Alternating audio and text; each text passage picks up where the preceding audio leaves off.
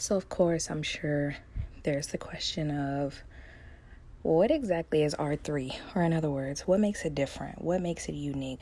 What makes it different than all these other podcasts and shows and things that are out there? Um, the main difference is it's just my prayer is that everything that comes from R3 is seen as coming from a messenger and not a maestro. I want this entire project to be completely and 100% orchestrated by the work of the Lord Jesus Christ because I want to be able to speak, I want to teach, I want to preach, but I also want to listen to those that speak back and share with one another. Um, I'm praying to, you know, be able to be involved from household to household with relationship development the way that I've always are always desired to. Um, there is no direct path to how this project is going to go. Um, but I think that's the biggest thing that I'm learning from hearing from a lot of people. Some things you just kind of got to go for and see where it takes you, see where it leads you. Take the goods, take the bads, take the disappointment, take the excitement, but continue to walk on that journey and enjoy it as it comes along. So, of course, there'll be those random moments, there'll be those happy moments, there'll be those controversial moments because anything that you're talking about that's good it's going to have a rebuttal. It's going to have some kickback. But, you know, overall, I think what's going to make R3 completely different is its audience. So, hearing from you and interacting with you, engaging with you all, that's what's going to make it different because you're going to let me know the appeal and interest of what you're hearing. You're going to give me back that feedback that needs to be heard about, hey, this is what I thought about it, or hey, this is my input on what's going on on the show, or the podcast or even something that may pique your interest to further to discuss. I'm totally here to do that. Um, like I said, this is going to be a journey. It is a faith walk, to be completely honest. So let's see what happens. Let's see how it goes. Again, and as always, I pray that it's something that inspires and encourages someone and that I'm able to be encouraged and inspired by someone who's listening as well along the way. So feel free to reach out. You can always reach me by my social media handles. Um, my Instagram is underscore K I E W I E underscore, um, or my name, Kiara Freeman, via Facebook. But I am looking forward to creating more avenues and channels for you all to kind of interact with me as well, along with this podcast process. So just continue to tune in, rock with me, and I'll give you more deets. Bye. Listen, let me tell you something. Something very prophetic that came to mind um, here recently that I just really felt on my heart to share, especially when it comes to my generation. I'm a millennial, and I find I feel like I'm the that liaison between my generation, the millennials, and where we're supposed to be reaching to in life that we just seem to be missing with so many things getting lost in translation with the way that the world is changing. Um, something very key that came to mind um, was times have changed, but the issues are still the same. So, everything our ancestors were dealing with, everything our grandmas, great grandmas, great great grandmas, even mothers, aunts, have been dealing with, it's still the same stuff. Like, one thing about us as humans when it comes to the enemy is we are some of the most recyclable pieces of anything that there are. It's a shame, but it's true. Because there ain't really have to be a lot of new tricks to come for us. And I find that in my generation, the covering that was so strong and just full of oil and potency has gotten weak and we stopped building that wall of prayer and standing like our ancestors taught us to, and our grandmothers, you know, or the church mothers, as a lot of people love to say. Um, generational curses came to mind, you know, even with dealing with those. Grandma knew how to pray and hide it. Mama had a hard time hiding it and grew up tired of praying about it. And by the time it got to us as millennials, we don't know how to hide it or pray through it. So it's like, who's going to make that choice to pick the baton up? Who's going to make that choice to stand in the gap? Who's going to make the choice to continue to fight even when you don't want to keep going? As millennials, we have to keep praying for the fruit that has already been born. We have to keep watering that tree that was already planted from those seeds that came from those praying mothers and grandmothers and great grandmothers. And we cannot let the fruit die because there's so much fruition. And you have to remember that we will continue to be the, those next chapters for our babies, for our babies' babies, and so on and so forth. Don't let that baton fall because we still have a kingdom agenda and we still have priorities to continue to keep up those legacies and to not let the prayers fall by the wayside. It doesn't matter how much the world changes, it's just a new generation and a new batch of people with new developments and things that have come out of chaos and confusion. That does not mean that we do not still have a strong standing God that is above and beyond all of these things. So don't let the world lie to you and use you and make you think I'm not good enough or I can't do it or I can't handle it. And I am more than willing to walk that walk with you to continue to show you that's a lie that the enemy has built and created for this generation that we are not going to follow, we're not going to suffer by, and we're not going to continue to walk in. So I just wanted to share that little tidbit while it came to mind um, because I know that I'm not the only one that struggled with that. And I know that you aren't the only one that struggled with it either, or anyone close to you. So if you have any thoughts, questions, or concerns on that, I'd love to hear from you. See what you have going on.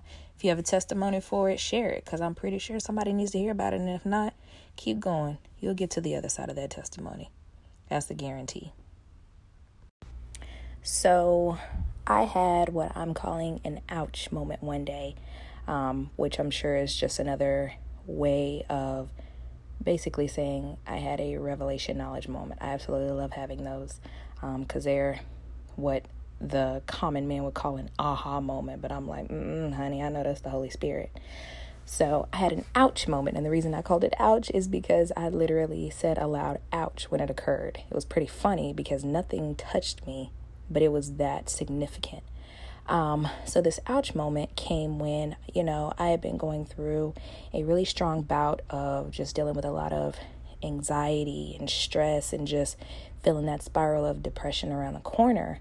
Um, which I'll definitely talk more about that in a later podcast because mental health absolutely matters in a major way and I can definitely speak a lot to that, but that's for a later podcast. But um I was just having a really rough season.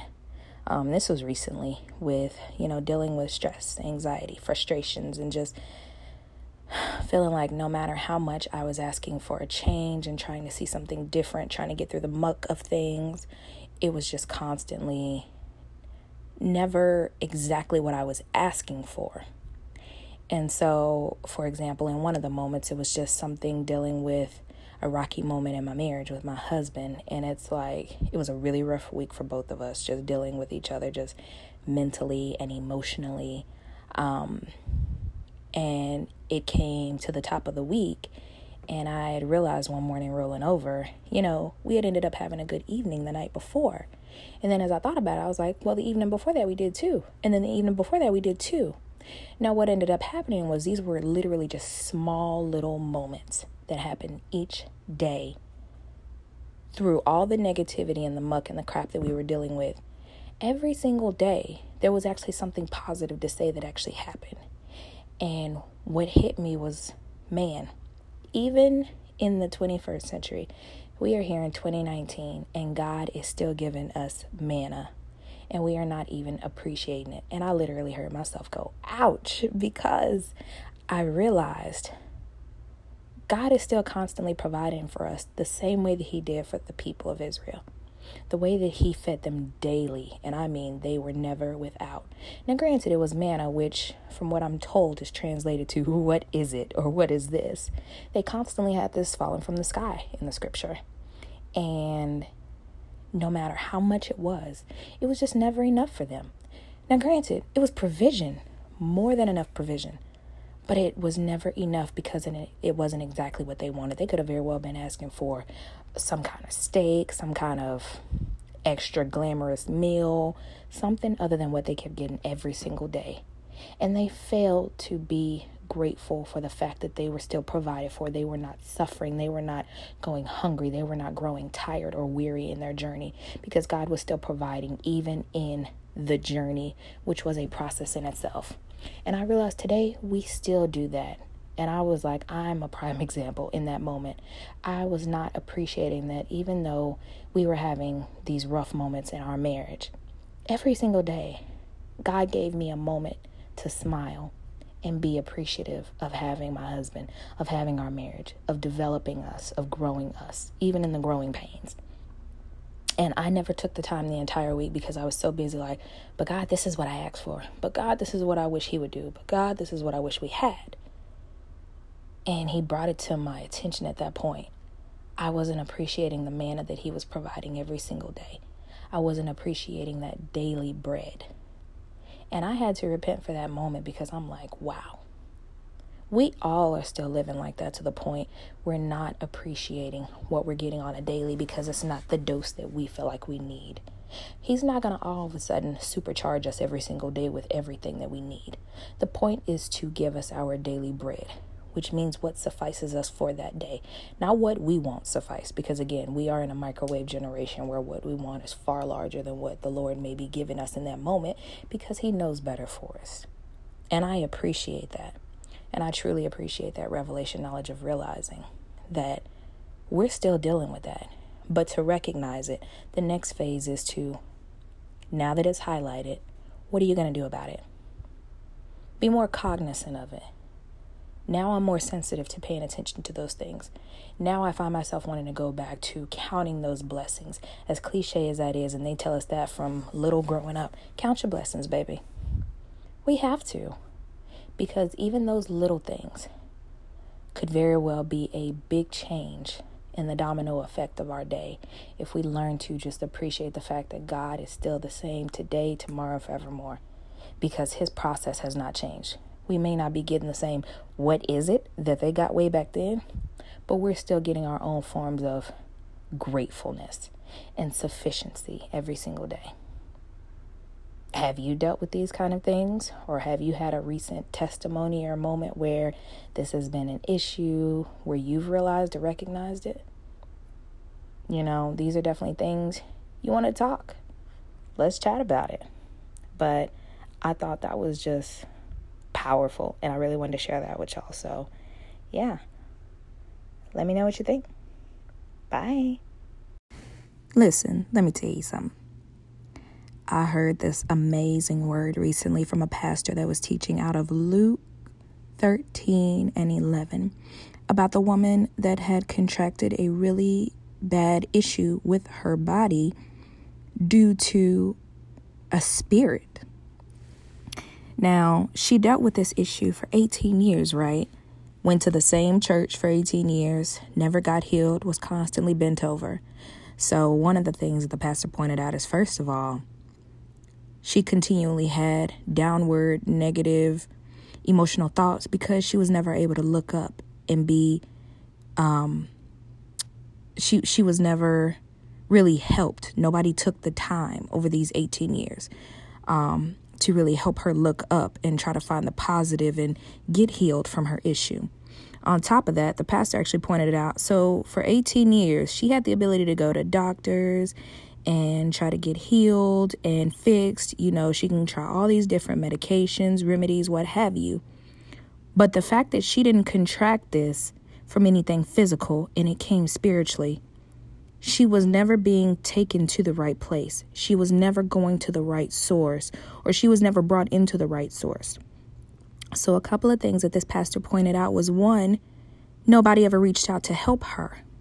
Two, Many of us are so busy telling folks to stay out of our business that we don't realize the Lord sends certain people to infiltrate our life, to help us with these processes where we have contracted a spirit. Like people around here contracting diseases, honey, you can do the same thing spiritually, and it's just as bad, if not worse, because there's only one source that can heal you, and that, and that is Jesus. There is no medical term, there are no doctors, no hospitals that can heal something that was infiltrated and contracted within you spiritually.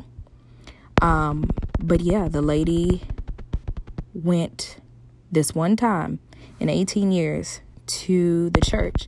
And Jesus showed up this one day and he said that you are healed. And he touched her and she was healed immediately. That pointed out that for 18 years, the Lord was not in the midst of this church. And we have a lot of churches like that today where you can be going to church Monday, Wednesday, Friday, Saturday, Sunday if you want to, and praising the Lord. But if He is not in the midst of that house, then what are you doing other than a routine, repeat, weekly checkup? And what are you doing it for? Because there's no oil in that house, honey. So I really appreciated him teaching on that particular um, teaching because we need to be healed. We don't need to just pill it, so to speak.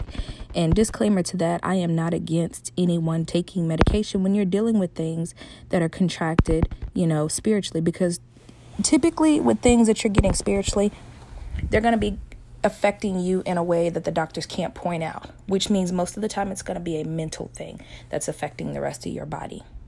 And so when you're dealing with that and you're dealing with those emotional downfalls and spills and just negativity that's going on in your mind, you have to let that stuff out, which means you have to let people come in and hold you accountable and call you out on these things to help you and pray with you and heal you and make you whole in this process according to the word. So all of that stay out of my business stuff where you feel like you're just going to deal with it by yourself that's not going to work. If you're calling on the lord for help understand he will send that help sometimes in the form of another person. So um, yeah i just thought that was a great great word. Um, i can definitely get more in depth about that later on if i go back and look at the notes that i wrote down from the pastor's teaching but that was an amazing story. Again that came from luke 13 and 11, I believe is where it started. So check it out if you get a chance. But that's my listen, Linda moment for the day. Because, honey, that was a fire word.